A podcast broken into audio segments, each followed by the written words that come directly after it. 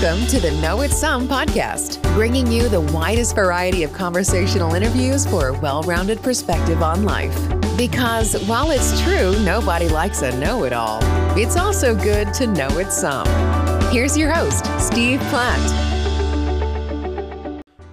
That's right, I'm Steve Platt, and you're listening to the Know It Some podcast, an affiliate of the Big Three Roll Up Network. Welcome back to all of our weekly listeners, and a big thank you for supporting the show as subscribers. Please continue to tell your friends. I really love hearing from new listeners who were referred to the show. I, I, read and respond to all the messages that come in, and it's been so wonderful to get all the positive feedback. Again, thank you. And if you're a first time listener, thanks for joining us.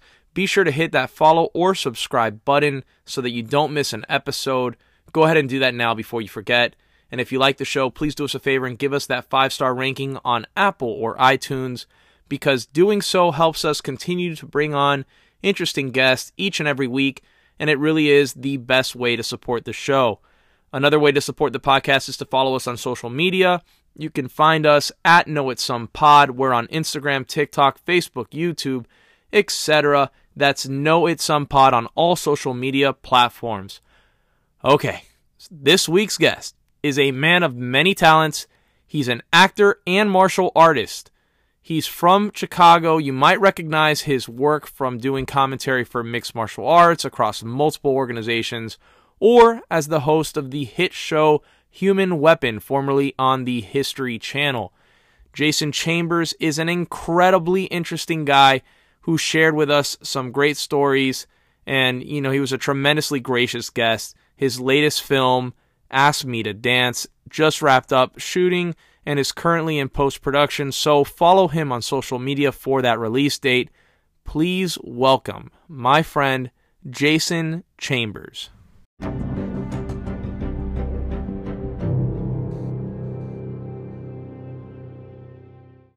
Hey Jason, welcome to the Know It Some podcast. Good to be here finally. yeah, we, we had some hiccups, but I'm glad that we were able to make this work. I appreciate it greatly. Um, you know, how, how's the family doing? Good. Family's doing good. Um, you were this was like third time the charm. I first time uh, we were supposed to do this, I broke my pinky. Second time, the wife got ill. I had to take her to the hospital. And today, I went to the gym, and I swear to God, I almost didn't go because I was just like, it's my first time going back to a gym in probably about three and a half weeks. Right. Um, just the first week, just missing it because of being uh, just life happening, and then the last couple weeks because of the pinky. And I was like, "Damn, do I go? I'm almost sure if I go, I'm gonna break a toe or something. I'm gonna get in a car wreck on the way there." Uh, so it was a it was a big win leaving today. Stretch a little extra before you you hit the the workout. Kind of warm up a little extra than than you would normally. Um, yeah, yeah, I'm not. Sure. I'm not trying to develop that reputation for for having a, a bad omen for for my guests, but I, I think that might be a thing at this point. Um, yeah, this, this, is like becoming the Conjuring series. Like every episode's a new frightening tale of how the guests got to be where they're at. um, you know, I so I want to ask you about this because I've I've seen this about you online uh, uh quite a bit, um, but I I haven't seen it on video or anything, uh, people calling you Hollywood. So the nickname Hollywood, um, you you didn't grow up in Hollywood, right? I mean, you you're you're from Chicago area. From Chicago, yes. So h- how did you end up getting that nickname? How did you end up in Hollywood in entertainment? Um, you know, when did you know that you wanted to work as an actor and, and in entertainment?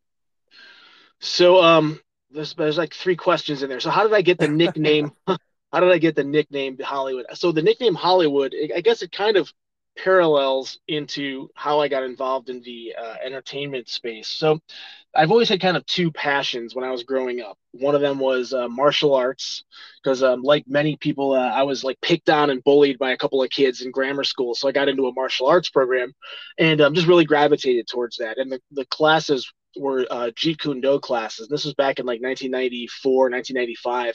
And the class structure was an hour and a half long. And the first like 30 minutes was kickboxing.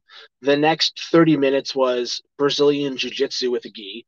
And then the last like 20, 25, 30 minutes was trappings of JKD stuff, kind of the Wing Chun. So those were really the first evolution of mixed martial arts. Okay, backing up for a second. Aside from that, I went to an all boys Catholic high school Yeah, so and really, okay. yeah, so like the only way to, to to meet girls was to do intramural sports, and that wasn't my cup of tea. And then the other option was to do theater at the girls' schools. So I would right. go and I would like audition to like theater at the girls' schools, and one of the schools actually had this insane auditorium, uh, Maria High School in Chicago, which ironically not only now is a is a public school, but it was a it was the high school my mom went to back when Jesus Christ was uh, also a classmate. And uh, right when when Burger King was a prince. So, so I always I always had these two kind of passions that I balanced. Right, I had the martial arts side, and then I had that theater side because, like I was saying, you know, you had to go to a female school to be able to to to, to meet any girls. Otherwise, you had to do intramural sports. So those were always kind of like the two things I was balancing. So I would, um, you know, I was training and doing martial arts, and I had an opportunity. I did some Brazilian jiu-jitsu matches back in the early '90s, and then like around 1997, 1998 these events called like Battle of the Masters were pretty popular, and they were doing them in Iowa. And these they even had some like underground MMA stuff where you'd go to these bars like Finkies in Indiana, and you could just sign up to go fight. It was like open palm. It was the the very early days of any and I I use the word structured mixed martial arts because sanctioned wouldn't be the right word. It wasn't right. even sanctioned until a few years ago. Um, these events. So uh, the guy that I was training with, Joe Goytia in Chicago, was promoting one called, I think at the time it was called the Jeet Kune Do Challenge. It later got rebranded as the Total Fight Challenge. And it's where um, like Matt Hughes one of the first UFC champions at a welterweight champions, uh, had his first fight, and a lot of people um, from the Midwest came up through those ranks, tons of UFC guys. So I had my first match there because I was like, oh, I can make a few bucks and do that. And um, you know, so the way I got the nickname Hollywood was I was always doing silly, dumb shit. Like I'd dye my hair blue, uh, I'd like shave a mohawk and dye it yellow and stuff like that. And also probably I was tanning way too much. Like I was addicted to tanning beds. Like I grew up in the NSYNC Backstreet Boys era, and uh, mm-hmm. You know, like I was in denial for a long time that I was the sixth member of of NSYNC but I think I probably was. I mean, I was going. My buddies and I would go like tanning, and then we'd go out to like this club Zero Gravity in Chicago. It was horrible. But um, so anyways, long story short, uh, somebody was like, "Man, what do you think you're in Hollywood? You're always like you're tanning, you're going, you're dyeing your hair." Like I was probably the only only goofball that would go out to fight at 18 years old and have like fully done hair like does that matter right? Like like it's so important you have pomade and hairspray. Like there's probably some poor guys that i fought back in the mid 90s in the minnesota that had like Aqua Net dripped into their faces mid-match. So so um that was just kind of that was just kind of the balance and and um it just kind of haphazardly became the nickname that uh, i guess i rolled with for a little while and um yeah so that was that. And then i moved it moved from um so actually there was that was kind of the, the stepping stone. There was a I, I believe there was a, a, an agency called aria in chicago and one of the people that was fighting on the card um her her like aunt or something was like the owner of this talent agency and i had went in and met with her and she kind of steered me in the right direction because there's this um like you know in the united states we don't have we don't have uh, royalty right? So celebrity kind of becomes our royalty and people kind of discount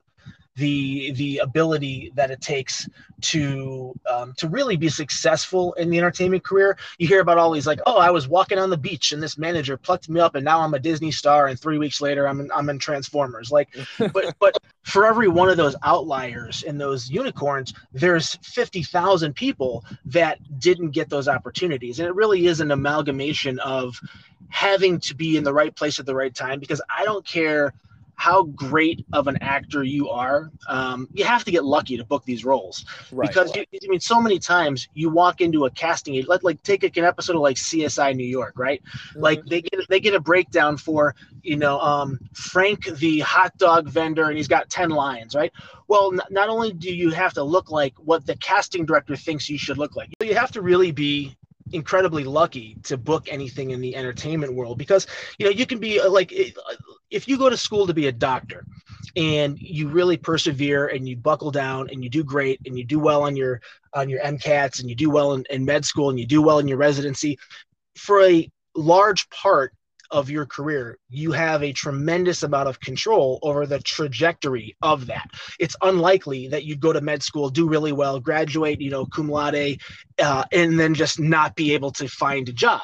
Mm-hmm. That's like not the case when it comes to like the entertainment industry. You have to get lucky because, you know, first of all, if you take 100 people, probably 75% of those people just don't take the business that serious and they never really go to a class, they don't study because there's no unless you go to like Juilliard or you're getting a theater degree, which a lot of those theater degrees still don't even really teach you the business of acting. They give you like a lot of background. And you're doing these stupid anthologies and monologues, and it's just it's really antiquated.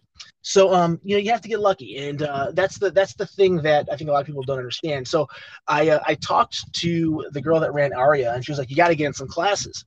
And because I was really like a nerd when it came to like the martial arts stuff, and, and like when you step into a cage to fight, you you you get exposed immediately if you're not prepared. Anyone can say, "Hey, I'm going to fight next weekend at this event," but if you think you're a good fighter, you'll find out really well where your weaknesses are because um, you know, like look, most people go through their lives endeavoring to a, avoid confrontation. But when you have a set date where someone's training, peaking, getting in shape to kick your ass, like they're in great shape to do so, and and should arguably be well rounded in any of the myriad of different disciplines needed to accomplish that. Right, so um, right. you know, you go in and and and I kind of brought the mentality of my martial arts training over to the acting side where I was very focused and let, let me get these classes done and let me just make sure I can get in these things. And um and when from Chicago, I left and went to New York and uh, lived in Brooklyn for a little bit. Mm-hmm. And I was uh, submitting myself uh, for background work on like soaps or anything that was shooting out there, and and uh, I had a few background working days as a, as an extra on. Uh, I got it was As the World Turns. I worked on a bunch of the soaps, but that led to my first uh, it's called u5 we have under five lines which is one of the the AFTRA at the time it was AFTRA which was american federation of television radio artists and sag were two separate unions uh, screen actors guild and okay. um, that was how i got my my AFTRA card was i finally got a couple lines on a, on a shitty little soap opera like and of course like like I did the typical thing every like background person that has like five or th- three or four lines like like all they want you to do is bring the menu over and say here's the menu. Let me know when you're ready to order. But like what happens is is you feel like this is your oscar moment so you overact you overact the shit out of it and it's like you over prepare so much for this stupid line and it's crazy and um you know so uh, but i did that for a little bit and i was also bartending in new york while simultaneously training uh, at Renzo Gracie's. And um, a funny story, I was I was uh, bartending in, in Manhattan, and I was just messing around with flair bartending. You know, where you flip the bottles around and you do some cool stuff to kind of keep yourself entertained. Yep. And um, I, I, was working on a, a, soap opera, which I don't know if anyone uh, that's um, you know like males in our demographic have ever really watched a soap. But for the most part they're overly dramatized. Everything is life or death super high stakes and it's very serious. Yep. this is not a place where a bartender should be in the background flipping bottles. So so i remember the first time i got yelled at on a set uh, there's this really intense scene that's going on about 30, 20 feet in front of me, right? And I'm just in the background, just supposed to just be wiping down the, the bar or something, or making fake drinks and setting them up or doing bar cleanup. And they're talking about how, like, you know, they can't find the missing girl and the sister's now been cloned and the brother's banging the alien friend's neighbor's cousin. And I don't know, it's all, it's craziness, right? But it's this intense scene and then like in the background i'm over there like throwing bottles up and spinning them on my head. And like it looked like it looked like horrible cirque du soleil but it, it long story short uh, i was not working on that soap after that. So so um yeah so from there i uh, i went to los angeles. And this whole time i kind of had that that mix of like um you know training but just really to like i never wanted to be a professional fighter. Like my goal was never, man, this is a, a viable career path by any stretch of the imagination. Because especially back in the early 2000s, um, it just wasn't financially feasible. I mean, there if there were a hundred guys in the UFC, which was arguably the pinnacle of mixed martial arts, except for maybe Pride at the time, there was only maybe one or two guys that were really making uh, deep six figures. I'd probably say that 20 of the top 100 guys in the UFC were making enough money to um, sustain themselves. And but sustain themselves i don't mean living like a pauper 30 40 50 thousand dollars a year. Like sustain themselves where you know hey look you could take a week off. You know they're making six figures. Because right. the first the first ufc contracts i mean like here i had i finally got to a place where i was uh, offered a contract to fight in the ufc and it was supposed to be against spencer fisher and it was on okay. the U- UFC 60 card, which I think was just a 15 year anniversary recently. It was like in May. It was Royce Gracie fought Matt Hughes. It was a big, big card. And okay. um, like the way the fights work is you get pay and show, or you get a show and win money. So if you go into fight, you're guaranteed X number of dollars, and then if you win that fight, whether it's through submission, TKO, judge's decision, you're declared the winner, you get an additional amount, and, and it's typically a double. So if you were getting fifty thousand to show, if you won, you got another fifty grand. The problem was back then, and this was like UFC 60, right? Like 60 pay per views in, Matt uh, Hughes, Royce Gracie, big card at the Staples Center in Los Angeles. Well, like you're fighting the toughest guys in the world. And I remember the first contract, and this was across the board. It really didn't matter who you were unless you came as a superstar from somewhere else. But the first contract was two and two, um, four and four, six and six. So it's mm-hmm. like two and two. You could train for eight weeks get an M- you got to pay for your own MRI, you got to pay for your own physicals, your blood work. You, uh, you, typically flew in an additional cornerman. You had to put them up. You had to pay for all your supplements, your training camps. Uh, you could go fight in the UFC and even win your first match and come out upside down, which the economics of that to me was just crazy. So, um, you know, so I was supposed to watch, fight Spencer Fisher. In the meantime, I had done the pilot for Human Weapon, which uh, I found haphazardly uh, on my own. I had representation in Los Angeles, and I was doing a little bit of this stuff. But I found uh, I found this audition on on this forum called the MMA Underground Forum, which was Subfighter before that, and uh, auditioned for it. Didn't think anything of it. Ended up booking it, and they're like, "Hey, this is a we're going to do a pilot." So we went out. We went to Thailand. We shot the pilot for like 10 days. They really didn't know. They had a general idea of what the show was going to be. They weren't super specific on you know what would the episode actually look like? So because of that they have to shoot an exorbitant amount of footage so that the network has a lot of different opportunities. If they go back and say man we really love this aspect. Let's see more of that less of the fighting more of the culture stuff so we we filmed that and we didn't hear anything for several months. I mean we heard a couple every couple of months we'd hear oh you know from the production company it's looking good they really like it it's looking good uh, it's looking good a um, couple little changes. Um, but you know for the most part pilots and not to be redundant if, if your audience is listening to this or you know but they'll make like the television industry hasn't figured out a, a better way to to streamline this process. So they'll make 50 pilots, they'll shoot an episode, they'll cast it, everyone on it. It's just as if you're on the the 90th episode of Seinfeld. Everyone's got their paychecks, it's a big production. And then um and then they just take that one episode and then they test it. The audience te- they they do focus groups. They go, "What well, do you like it? Do you not?"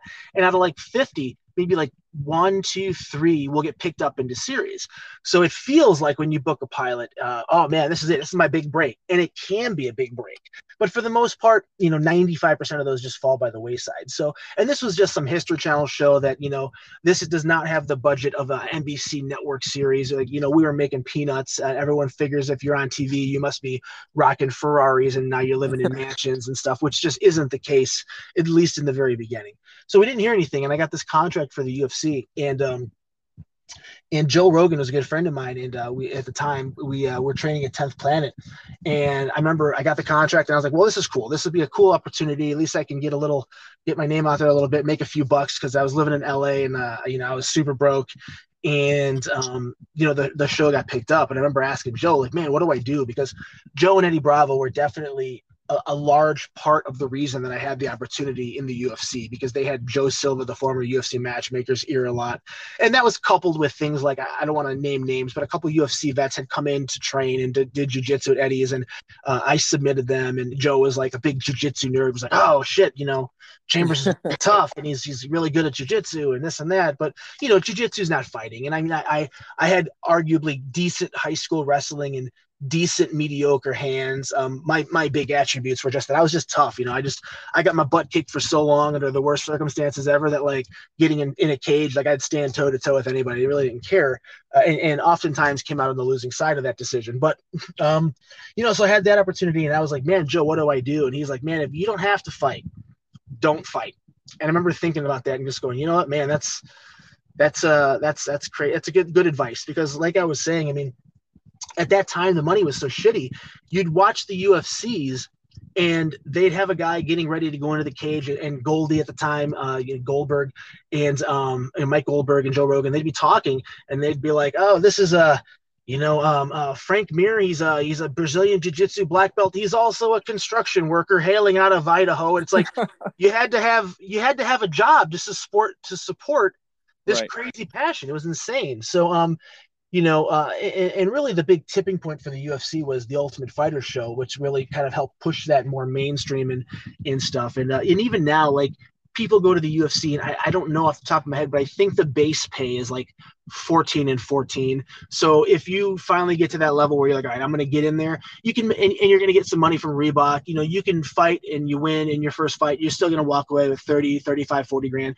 for your first fight, which is, which is, uh, it, it makes it more viable as a career path now. If the money was better like that when I started, you know who knows maybe i would have been more dedicated and more committed to it but um you know i really was uh, I, w- I had no illusions of of um, being a UFC champion. I feel very much like I would have been that gatekeeper: win two, lose two, win one, lose one, get right. cut. So, so, but, but so, so at that time, right?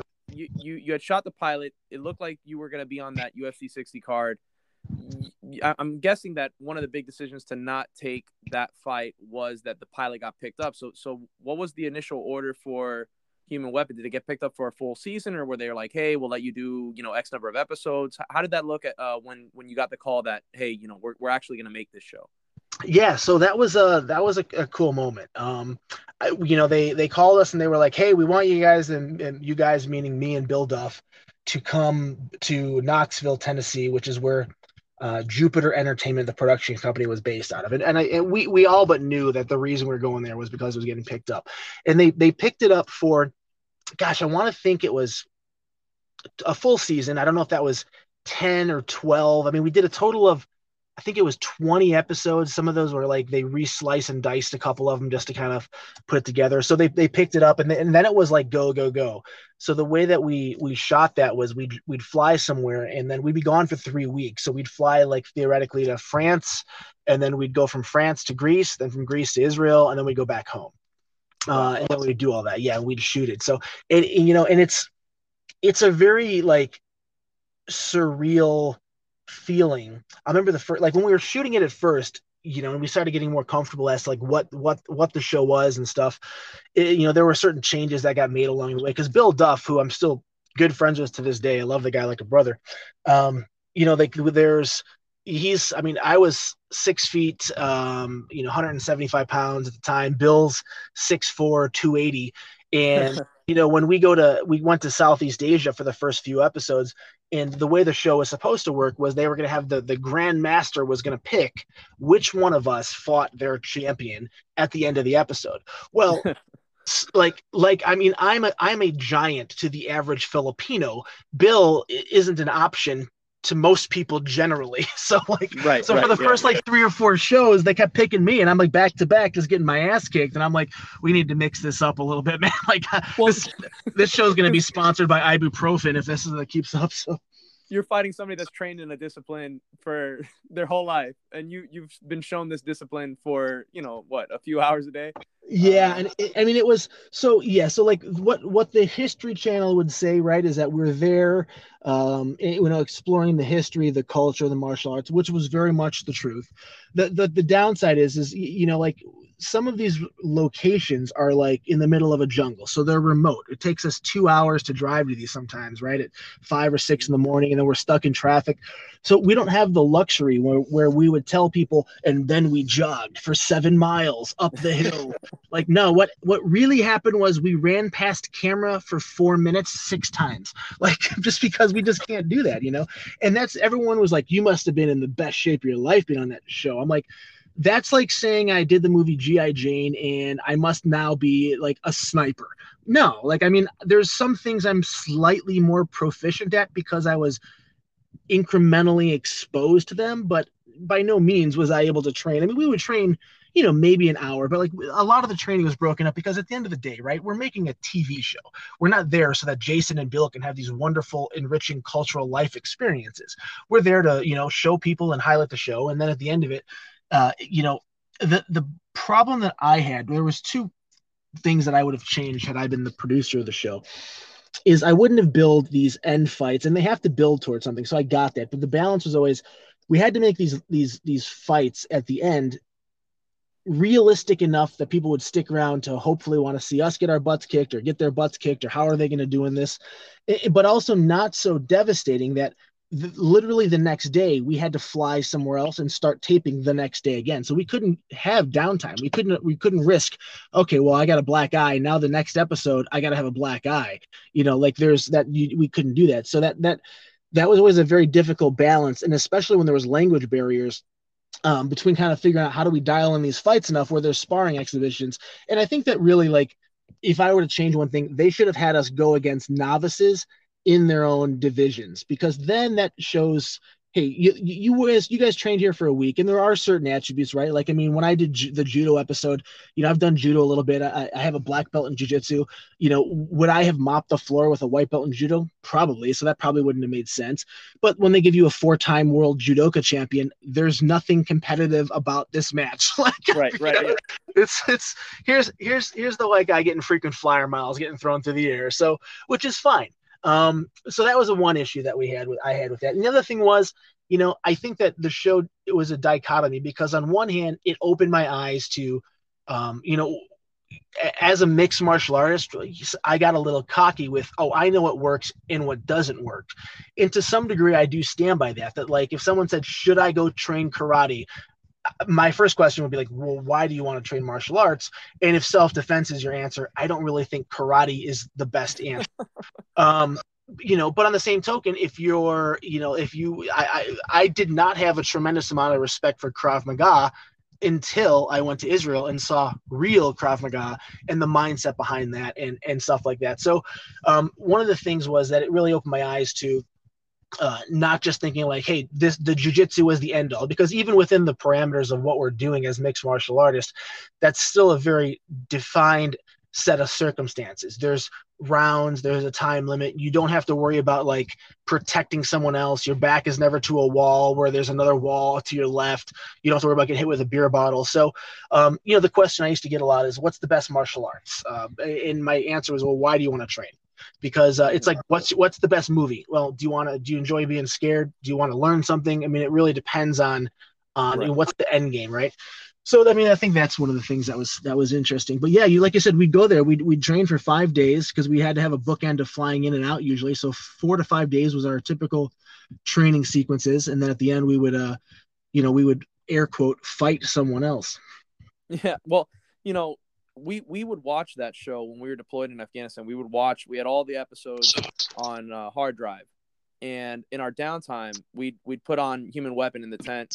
All, all the Marines would gather around, watch, and then we got a kick out of the fact that you guys did a, a MCMAP episode, a Marine Corps martial arts program, um, of which I'm a black belt. But we kind of consider it a a a Mickey Mouse kind of like like ridiculous martial art because it's not really a true one and it only really makes sense if you're wearing full you know battle gear and so even mm-hmm. the guys that were like really into MCMAP, they they got out, away from that. They got into Brazilian jiu-jitsu. They got more into grappling and you know learning how to to do kimuras and arm bars and, and that kind of thing and away from the the Marine Corps martial arts program.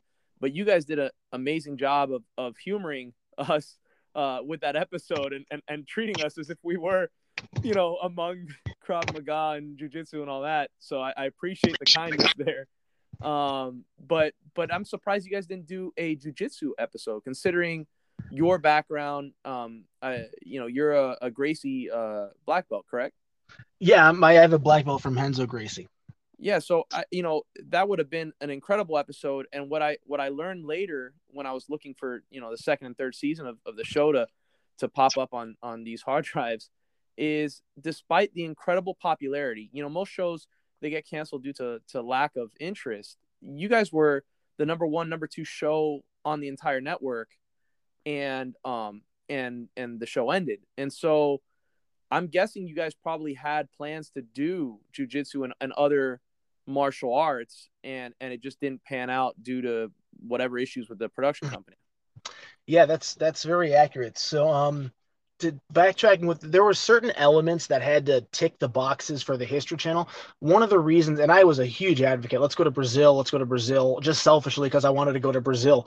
And, uh, and um, the reason they didn't do a jiu-jitsu episode was they felt like that that there wasn't enough history and culture behind it yet because if you look at some of the martial arts like japan like karate or or you know taekwondo these have been around for a lot longer and there's a lot Yeah. more history behind it. And they also felt like ah this isn't necessarily you know there's certain elements of like you look at boxing you look at um eskrima these are very visually easy to follow easy to understand. Hey this guy's punching that guy's kicking he's winning he's losing.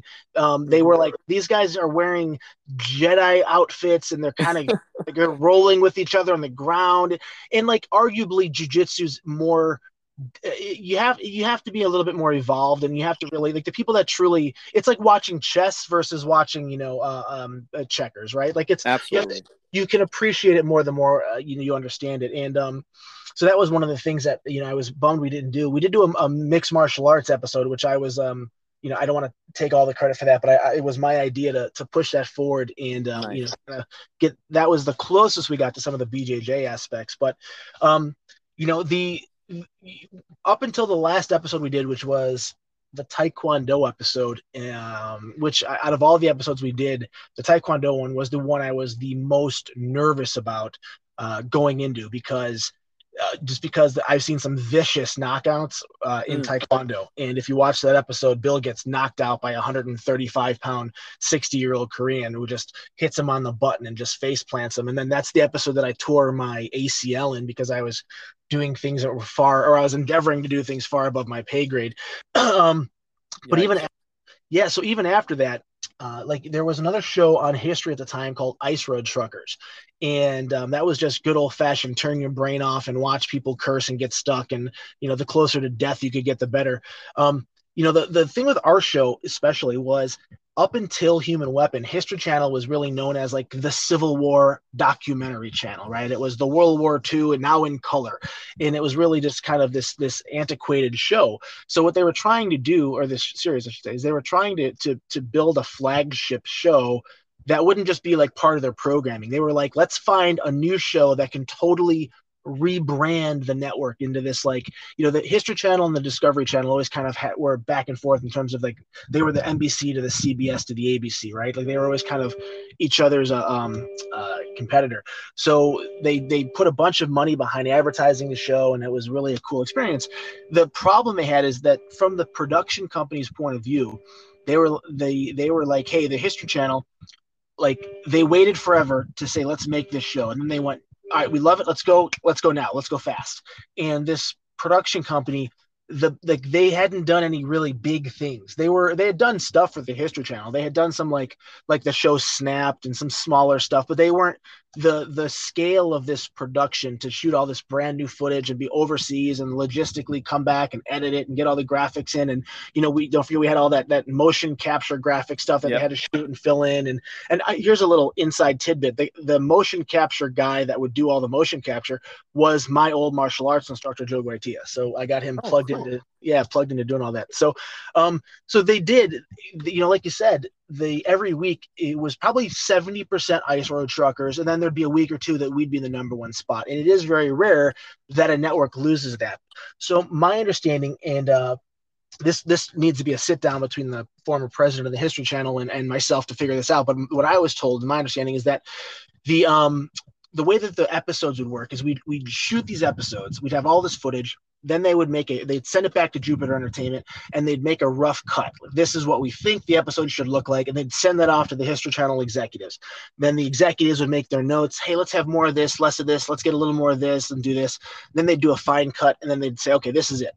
Well the way they monetize obviously television shows is through ad revenue through commercial space. And they do this thing called the upfronts um, where they they talk about all the new shows and all the networks and all the buyers for the agencies go and yeah we love this. We're going here's 300 grand for that these 12 30 second spots and all this money. And that's how they subsidize it.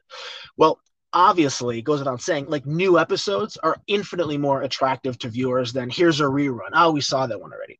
So the problem that they would have is that the history channel would have their tv guide i think that was actually a thing still uh, that would list like next week on human weapon is going to be karate then the week after that's krav maga the week after that's going to be the mcmap episode and then we'd have the karate episode and then they'd have some issues where they couldn't get the next episode out in time so they had to show a rerun and Mm. that's death that is death to a network. So they would show a rerun, they'd lose money. And then they'd have to change because not only did they show a rerun here, now they have this new episode and they got to figure out how do they put this in the future based on this lineup. There, I mean, the production company is, you know, like a month or two out. The, the History Channel is thinking three months out, six months out in terms of where they're going to have things kind of fall. So that became a huge issue where um, they were back and forth, back and forth. And you know, to my knowledge, yeah, we're the only like number one or number two show that was ever canceled because even after the last episode, we had started before the last episode. Um, you know, we had meetings about what do you guys want to do. Um, Bill and I had a little bit more of a voice in terms of episodes we wanted to see. Boxing was on there. We had some um, some crazy you some some crazy wrestling that was on there, but not like regular American wrestling. It was like some uh, some Malaysian form of wrestling. We had a uh, jiu- Brazilian Jiu Jitsu was on there. We had a bunch of stuff, and then we, we even talked about going back to the Nick thing, what do we do if we run out of actual martial arts? Because you know, there's a, there's a, a, number of martial arts, but it's a finite number. At some point, you go, what's next? And what we talked about was going into more of the the military stuff. What's the special forces do here? What are the what's the kind of rebranding how the MCMAP program works for different stuff? So we had a bunch of episodes. I think they had about 15 to 20 the History Channel wanted to see on paper, and um, you know, at the end of the first, well, I guess first, second season, we basically made two short seasons or one long season, depending on how you looked at it. But I think they actually made it two seasons. Mm-hmm. Um, they, they they were like, hey, for sure we're going to go forward. And then it was like probably going to go forward, most likely going to go forward. Hold on for a second. Okay, we're not doing this. Um, you know, which was which was uh, it was disheartening, but at the time also I felt like um uh, you know, I had a lot of good that came from that. I mean, Hollywood's always looking for the next leading man, like right, like the next action yeah. guy. And for like a microsecond, and I mean like a blink of the eye, I had a little bit of heat about like, oh, this guy could be like an action star. He's moderately good looking. Yeah. He doesn't he doesn't stumble over himself when he talks. He's a martial arts guy, and he's like in his mid twenties. So and you got uh, better hair than Jason Statham, so you got that going for you. Yeah, I mean, I had I mean, any hair is probably better than Jason Statham, but yeah, but um, Jason Statham's uh, actually a purple belt in jiu-jitsu. He's uh, I, I have a couple good stories about Statham, but anyways, yeah. So like you know, he's he's a he's a he's a, he's a sexy bastard, isn't he? Um, but yeah, he's uh, so yeah, so like we did that, and then what happened was, you know, I I was part of me was like this sucks, but the other part of me, and this is the part of me that the Hollywood people are like, meaning your agents, managers, and stuff, are kind of pumping into you is like, you know, it, it's okay. We, ideally, we do this show another year or two, but then we want to take you away from this this low budget History Channel stuff, and it's time to do movies, right? And that's that's the end game for everybody. Is be the big Avengers action star. And um, so I started, I wasn't super bummed about it not going anywhere. I, I was with this agency called Gersh and I went out on a couple of auditions and I booked like a guest star on like CSI New York and a, a recurring character on the ABC Family Middleman show. And then uh, the anomaly happened, which was the writer's strike in, in mm-hmm. Los Angeles. And when the writers' strike happened, the, all the reunion writers stopped writing, which then stopped production, which stopped casting, which meant that there was just a handful of things that were going on. And it's basically the trail down, the trickle down of what was happening. So you'd have these big movie stars that you'd only see in movies suddenly doing these recurring guest stars. You'd have these series out there. Yeah, you'd have these series. Like, I remember being in rooms auditioning, and there'd be like Ryan Reynolds in the room with me, and I'm like, "Well, I'm not booking this role." And I mean, you want to talk about just turning in the shittiest audition ever because you know, like, for sure you're not bush booking this when there's like you're sitting in a room with eight people and you see everybody as like a, a huge TV star, like you know, like and it's like you, you're just not. You're, you're like on the come up. This isn't gonna happen. So, so that that's um you know, kind of put the kibosh on the entertainment industry uh, for a bit. And then um, I started Apex Sports Agency, which was uh, sports agency that managed mixed martial artists initially, and we moved into we moved into uh, extreme sports and did contracts and sponsorships and stuff for that, and started Very in 2011. Yeah. Yeah. So so um, with the Apex Sports Agency, were you managing folks that you had maybe trained with, uh, fought with, folks that you knew? um, at first, and then growing from there? Yeah, so I think like like most, um, yes, is the short answer. So I was kind of left with this what do I do now scenario, like 2009 to 2010. And what I was left with was, all right, I don't want to fight anymore. Um, and I have relationships on both sides of the the entertainment world. I have, uh, you know, athlete friends that I've met through either training, fighting, or, being exposed to through the show. And then I had relationships with um, you know people that were on in the that entertainment attorneys, production companies, stuff like that that I had met either through being set up through my my agent or managers.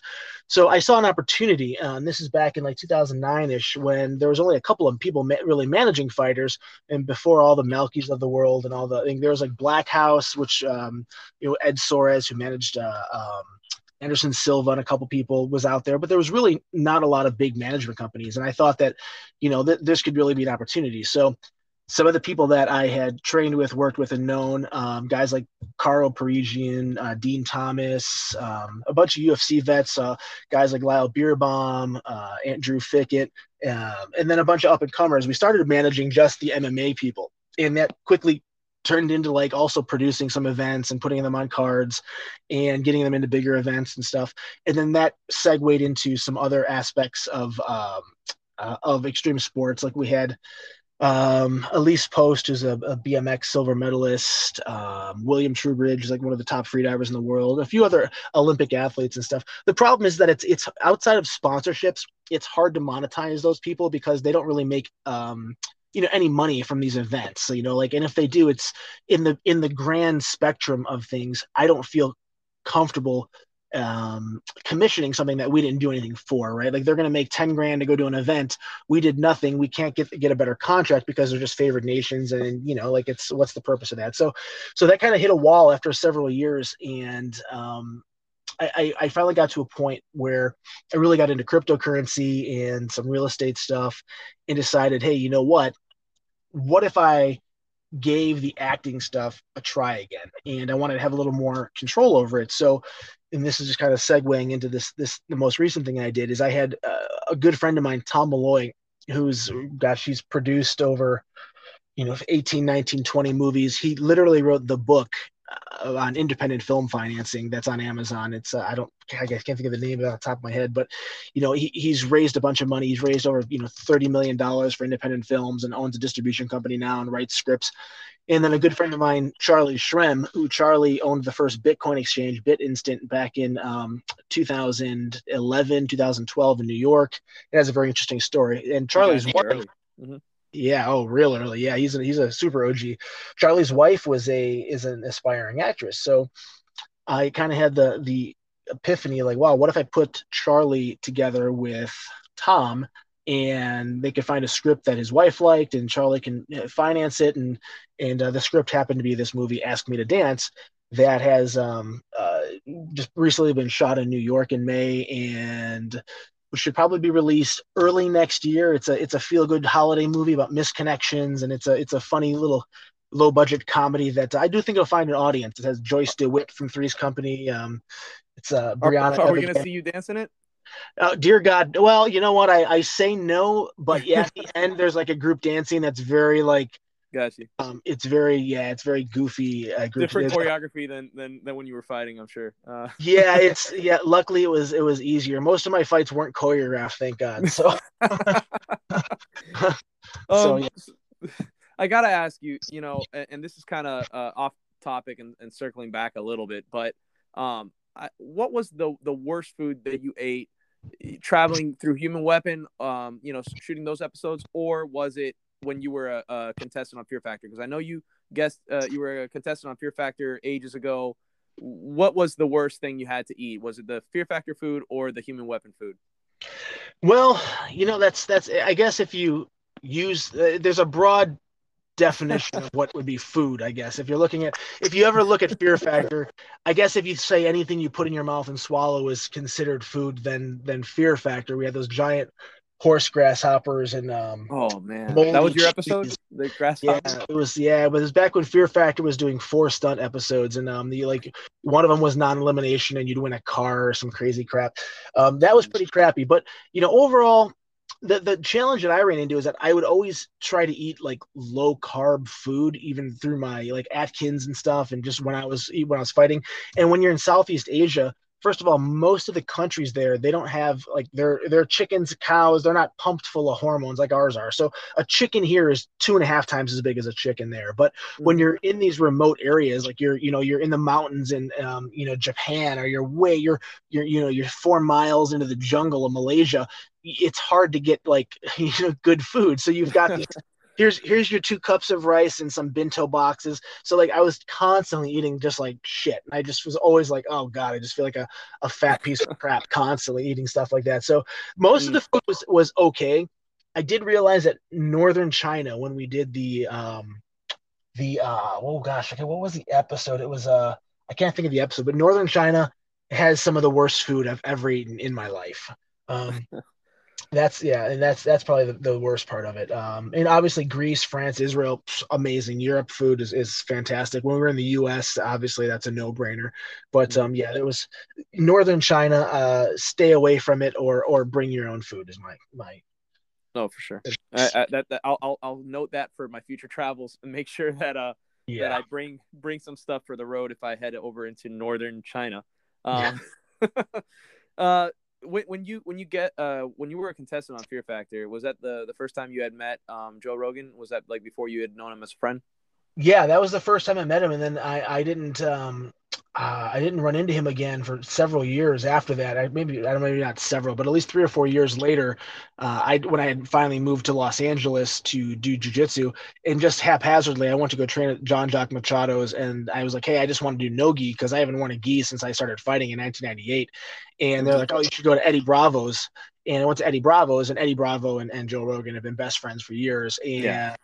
Vicarious yeah exactly. And vicariously i went up to the the comedy store on on um sunset and saw joe perform and it's a really small room i mean the rooms hold 60 70 people it's not a big spot Mhm. and afterwards he's always just hanging out in the back and i was like hey you know and he, he totally joe has a memory like a freaking elephant like he remembered me remembered my story remembered my name and, and i was like oh i'm training at eddie's he's like oh dude I'm, i train at eddie's all the time you know and That's he crazy. started coming up there. We just built built a, a relationship from that, and then he knew that I was fighting, and you know, used to uh, hook me up with UFC tickets, and you know, take me out and let me ride coattails a little bit, which was uh, which was fun. Yeah, he's, he's done all right. He uh he has a, a podcast too, um, from what I hear, a pretty decent one. Um, does Oh my right. god, yeah, done done all right. How crazy! I remember, you know, like having the behind the scenes of that. I remember Brian Redban and uh, you know, like Joey Diaz, Eddie Bravo, myself, and Brian Redban used to kind of be the a little bit of the group. Ari Shaffir was in there too. Um, Mhm. and uh, the first time you know joe had done joe before he was doing the podcast was doing video blog like v, uh, uh, blogs for his website where he'd have brian redban always like videotaping everything he did. And he this was like really before youtube was even really prevalent. And he would just upload all these video blogs to his joerogan.net site.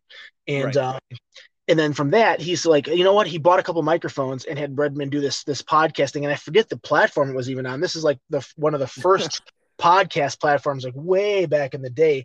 And i remember watching it and just being like wow this is this had i mean it had no focus. It had no it was just basically joe and uh, redban he sent a microphone i think to joey diaz with some headsets and i think he gave eddie bravo one.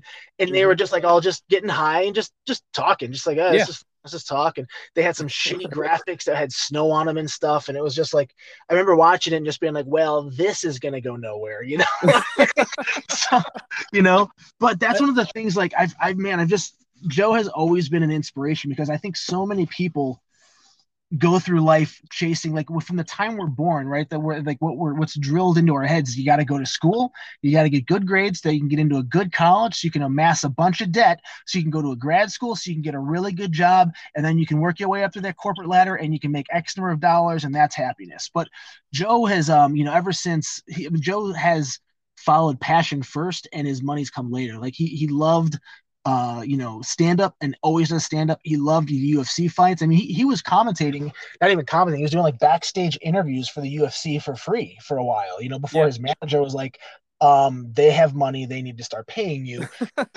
and uh, the same thing as podcasts. Like he didn't do it. Now people, I mean, Joe's probably inspired 95% of the podcasts that are out there now to see, you know, just how big and how lucrative podcasting can get. I mean, I think his Spotify deal was 110 or 100 and something, Yeah. something obnoxious million dollars. Um, and what's great is I don't think that Joe feels like he works a day in his life. And of course, I'm, I'm speaking out of turn a little bit, but um, just from my interactions and knowing Joey, you know, I think that's that's awesome. I mean, one of his stand-up things he used to talk about when he was doing Fear Factor was he's like, yeah, well, uh, they keep paying me, I'll keep showing up. And he's like getting these idiots to do dumb shit. And I'm just like, that's funny, you know, like, cause that's just Joe being Joe. And I think that's one of the most endearing things about it is that, you know, he's Joe's just a very, Joe's a very transparent person. Yeah. I mean, you know, he's having conversations with people that interest him and, and friends of his and things like that, taping them and getting paid for it. And I think the allure of his podcast and podcasts in general is that it's not i mean some of them are are mass produced by whatever you know conglomerate uh podcast uh, network right? But but many podcasts are kind of untethered. They can do what they want say what they want. They're not controlled by any outside interest right? And um, right now when you turn on the television if you're watching it doesn't matter if it's cnn or fox news or whatever there are driving forces behind the content that you're seeing um, no matter what channel you you flip to right Whereas with podcasts, like a lot of times you can get kind of uh, I don't know, like like an unfiltered access to to what people are really thinking and what people are really um, putting out there, um, which I think is kind of cool. Um, I want to share with the listeners before before I, I let you go that um, that you were extremely uh, cool to me, really good to me when I saw you four years ago. Um, my my wife and I had our first year anniversary, and the week after we were heading to like St. John, St. Kitts in the in the Virgin Islands, and I didn't have a place to watch the Mayweather McGregor fight. I really, really wanted to watch it, and uh, you and your wife were, were very kind to host us as we were passing through Miami. Um, you know, uh, out of towners and and not really having a place. Um, so I just want to say thanks uh, for that. And um, is there anything you want to promote? Ask me to dance. When, when are we going to see that? Um, I, you know? That's a great question. That's really up to the distribute uh, the distrib- uh, distribution company in terms of kind of where that falls. So um, I'm I'm gonna take a wild guess and say that'll probably be Netflix beginning of next year. But um, I will uh, definitely pump out that information as I get it. Sounds good. Where can people find you on social media? So um, it was a big week for me last week. I felt like on my Instagram verified that little blue check mark meant the world. so, nice, very nice. yeah, right.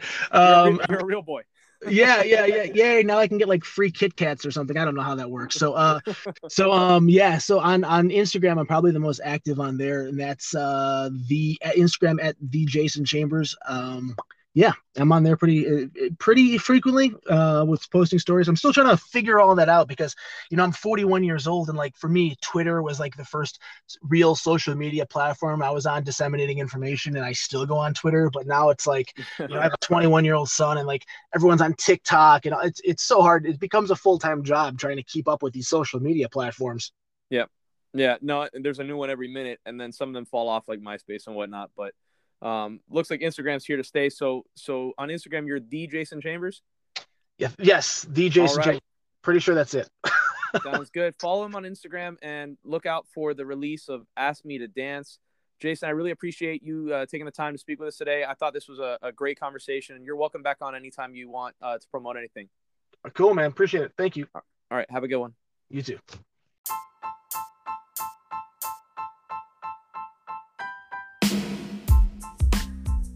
And that'll do it for another episode of the Know It Some podcast.